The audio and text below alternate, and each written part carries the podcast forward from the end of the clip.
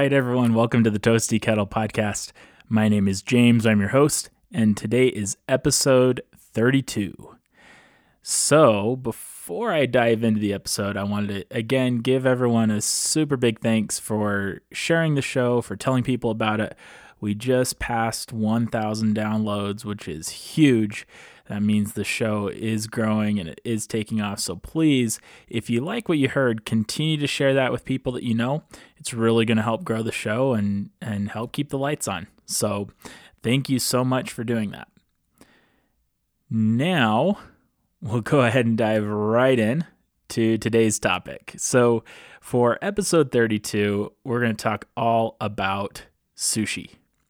I just got back from a business trip in Vancouver, British Columbia. And one thing about Vancouver is they have incredible sushi. They have many, many, many sushi restaurants. And one style that is super popular there is Oshi Sushi and we'll talk a little bit about that in the episode. But this sushi is incredible.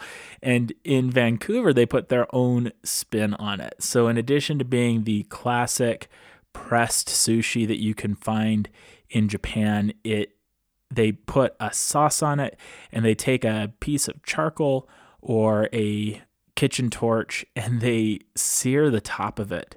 So it kind of caramelizes the sauce they put on and sears just that top layer of the fish, and it is so good.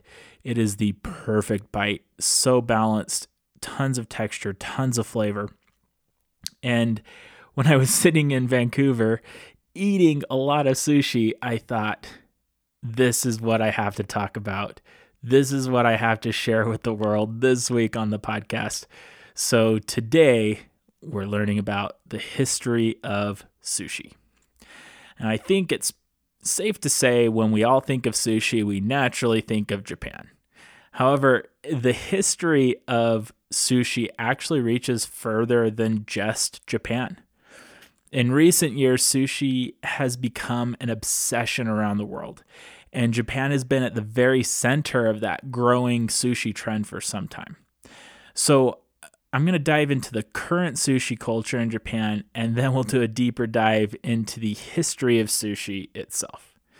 Now, Japanese people are meticulous in their trades. They work at a single job and they perfect the art. Sushi chefs or itamae are no different. They start as an apprentice on cleaning duty and they work their way up to actually being able to slice and serve fish.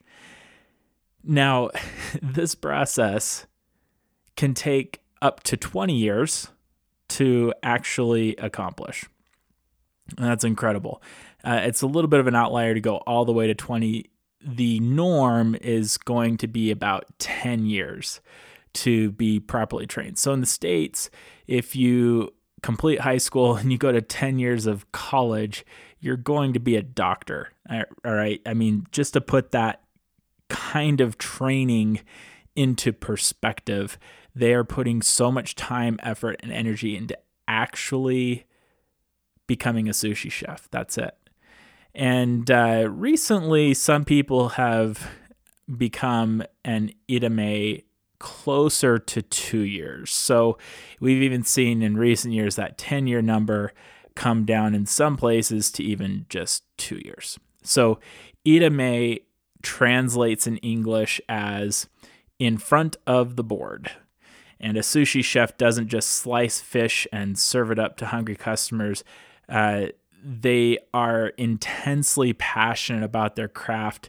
They're artists, they're entertainers, they're the ruler of the kitchen, and they rule that kitchen with an iron fist. Nothing comes through that they haven't approved. And at the same time, they have to be charming hosts for their guests. They're front of house, they're very visible, and everyone can watch them work.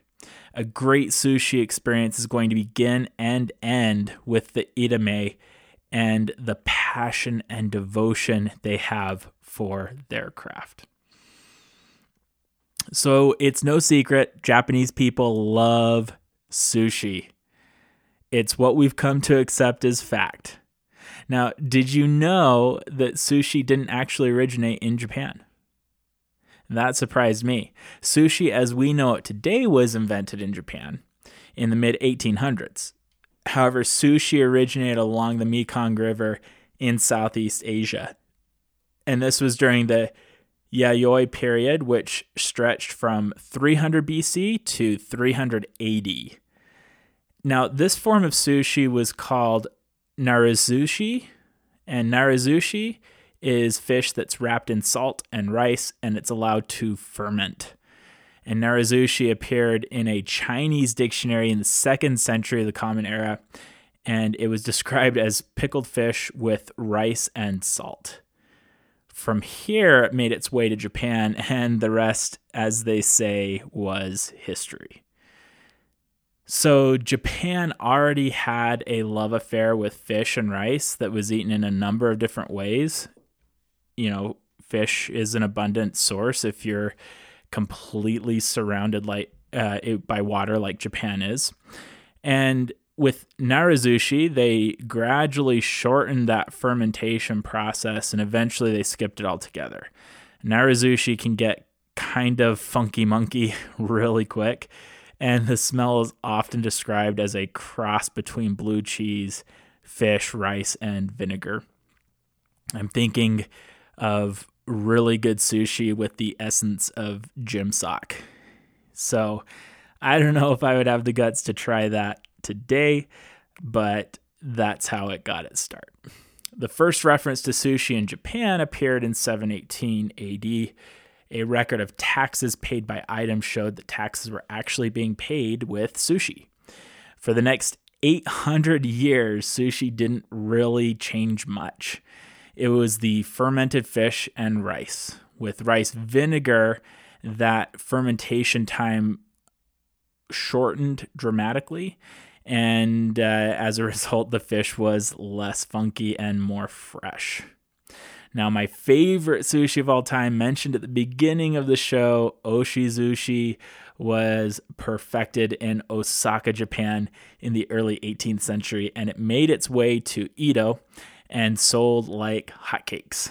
Now, I'm going to reference Edo a lot in the next few minutes. Edo is what they used to call Tokyo.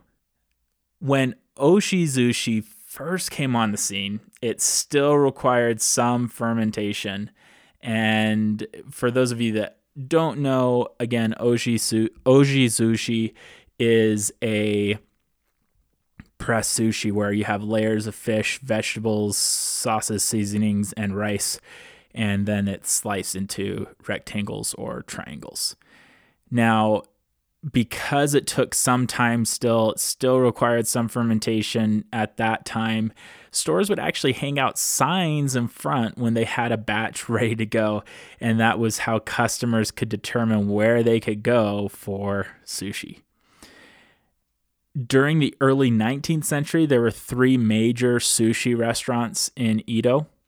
In a very brief 20 year span, thousands of sushi restaurants popped up.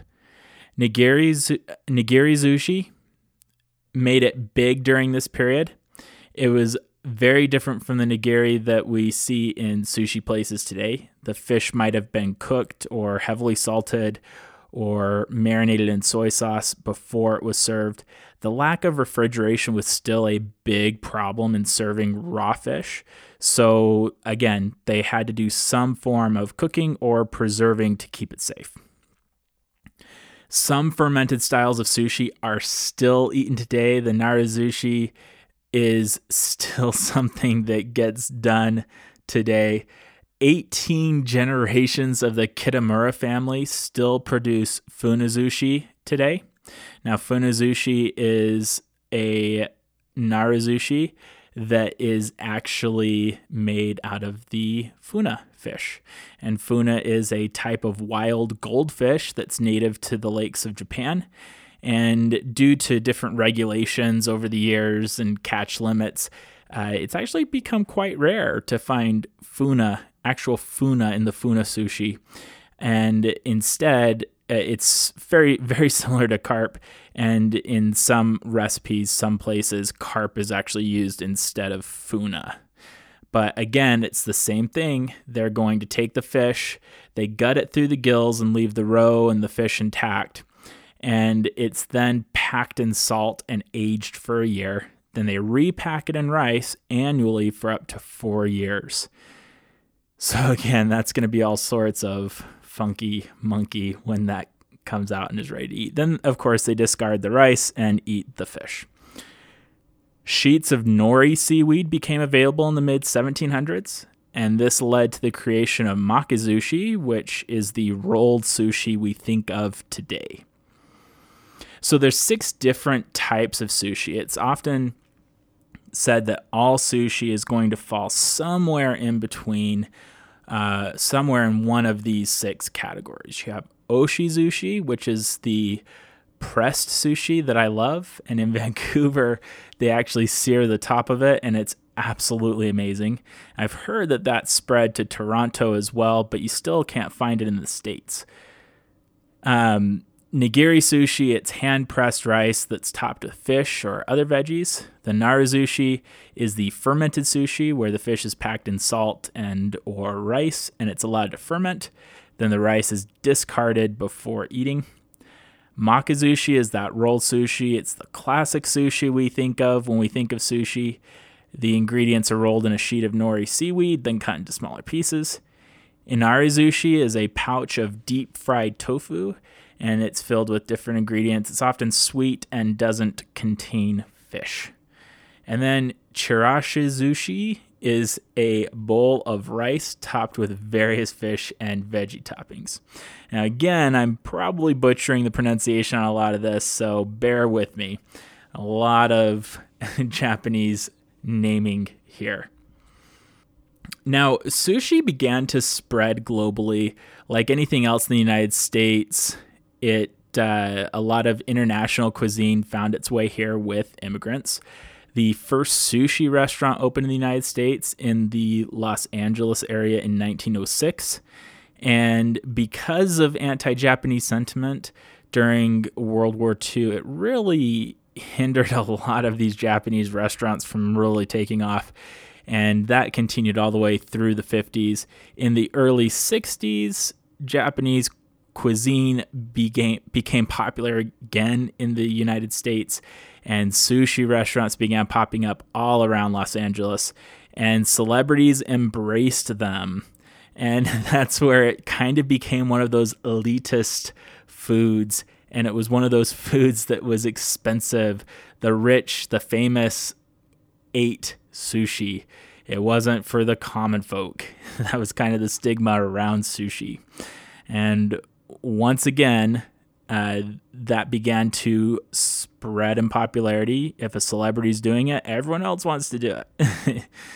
and uh, today, from a handful of restaurants, of sushi restaurants in the 60s to today, there's nearly 4,000 sushi restaurants across the country, and it's become a $2 billion industry. Now, sushi is gaining popularity in other countries. When I went to Guatemala, people ate sushi there. Um, in Europe, people eat sushi. And Australia, New Zealand, obviously, you're going to have sushi there. Anywhere you have Japanese immigrants, you're going to have sushi popping up. Canada is no exception. In Canada, sushi became very popular in Toronto and Vancouver. Vancouver has a larger number of sushi restaurants per capita than Toronto. In 1976, Vancouver had three sushi restaurants, just three. By 2014, they had over 600. And thank you, Vancouver. You have permanently ruined sushi for me. It's absolutely amazing there. I haven't been able to find sushi like it here in the States. So thank you very much. So now I'm going to end with some interesting sushi facts. I thought they were interesting. Um, fresh sushi is frozen first. So even if you're in California and they're catching the fish 10 feet away from you, you are still going to be served frozen fish. In the United States and Europe, regulations require that raw fish be flash frozen to kill parasites and bacteria before consuming. In Japan, sushi chefs, again, 10 years, 10 to 20 years of training, They're trained to look for these possible defects in fish that could contain parasites or bacteria. It's considered a disgrace in Japan to get someone sick in your restaurant. Another interesting tidbit you should never dip sushi rice in soy sauce. It's incredibly common in sushi places across the United States, and it's a big no no. We get a big puddle of soy sauce and sop it up with the sushi rice. Now, a lot of effort and training and time goes into perfecting sushi rice. Dipping it in soy sauce ruins the perfect texture and consistency the chef was striving for. On a side note, when I was in Vancouver, I went into a super nice sushi place and I couldn't see soy sauce anywhere. It wasn't on any table. I'm sure if I had requested some, they would have brought some, but by design, they didn't want you corrupting their perfect bite. Nigiri is often eaten with fingers and it's intended to be eaten upside down. The fish side should go on the tongue.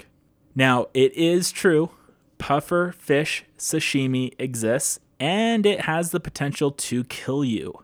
The puffer fish contains neurotoxins that are 1,200 times more toxic than cyanide. This sushi, called fugu, is done with great care.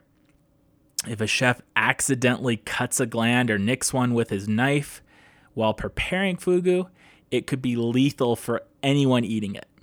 Chefs have to undergo rigorous training and certification to be allowed to even prepare it. They then have to eat their own finished product. That's quite the final exam there. you have to be able to eat what you prepared. There's only one law that pertains to the emperor in Japan, and that's that he is never allowed to eat fugu. It's a real thing.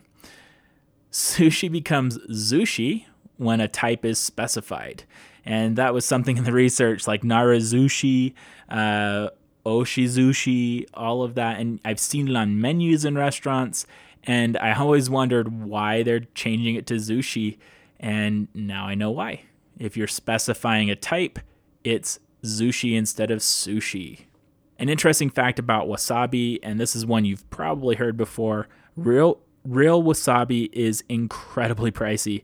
And when you go to a sushi restaurant, the wasabi you are served likely isn't real wasabi. More often than not, it's just horseradish that's mixed with mustard powder and green dye. Another fact about nigiri when you eat nigiri, it should be in one bite. The chef has gone to great lengths to prepare that perfect bite, so open wide and enjoy it. The pickled ginger that is served with sushi is meant to be a palate cleanser in between bites and not an additional topping for your sushi. This is one that kind of blew my mind when talking about sushi in Japan, bluefin tuna is the creme de la creme. is the prized ingredient for sushi, and they have overfished their waters to the point where it's actually hard to come by. Uh, so today in Japan, a bluefin tuna has sold for as much as 1.8 million dollars. Before sushi took off in the United States, bluefin tuna was used as cat food. so a little bit of a contrast there. Uh, $1.8 million uh, versus cat food. Sushi chefs will spend almost as much time selecting the rice they'll use for their sushi as they will in selecting the fish for their sushi.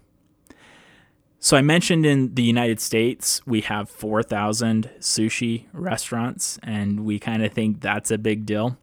Japan now has around 45,000 sushi restaurants. So, uh, yeah, they love their sushi more than more than Americans. Uh, it's crazy. 45,000 sushi restaurants. And one last fact, I love this one. Japanese chefs believe that a good sushi knife has a soul that was imbued by the craftsman who made, sharpened, and fitted the blade. Consequently, Japanese chefs treat their knives with the utmost care and respect and professional chefs in Japan sharpen their knives every night after closing. So I love that. There's just a, a certain beauty and a certain poetry that surrounds sushi. It's one of those exotic, daring foods that we have embraced in the United States. And it's interesting that sushi has taken hold. The narazushi, that fermented fish sushi, has not. But I would be interested to at least look at some of that in person. I think that would be an interesting experience to get a whiff of it and maybe, maybe be convinced to try it. But, uh, but yeah, I, I think when it comes to sushi, it's a really good social experience. You know, I've eaten sushi by myself and I've eaten it with friends and family, and it's always better to share the bite with someone else and to be able to enjoy that experience together. And it just adds to the overall vibe that you get in a sushi restaurant where you have a master who's trained so hard to prepare something that you're going to scarf down in 30 seconds. And it, it's kind of incredible. It's incredible that that much training and precision and passion and dedication goes into creating one perfect bite. So that's all I have for you today. If you like what you heard, make sure you share the show on social media. You can go to toastykettle.com and share the article itself, uh, the history of sushi. It's going to be posted with the episode. And you can always tell a friend, leave a five star review, whatever you want to do, it's always going to help. And again, thank you so much for listening. Thanks so much for sharing. And I hope you enjoy some sushi in your near future. And I'd love to hear about it. Hit me up on social media at Toasty Kettle on Facebook, Twitter, Instagram. Tell me about your most amazing sushi moment. Until next week.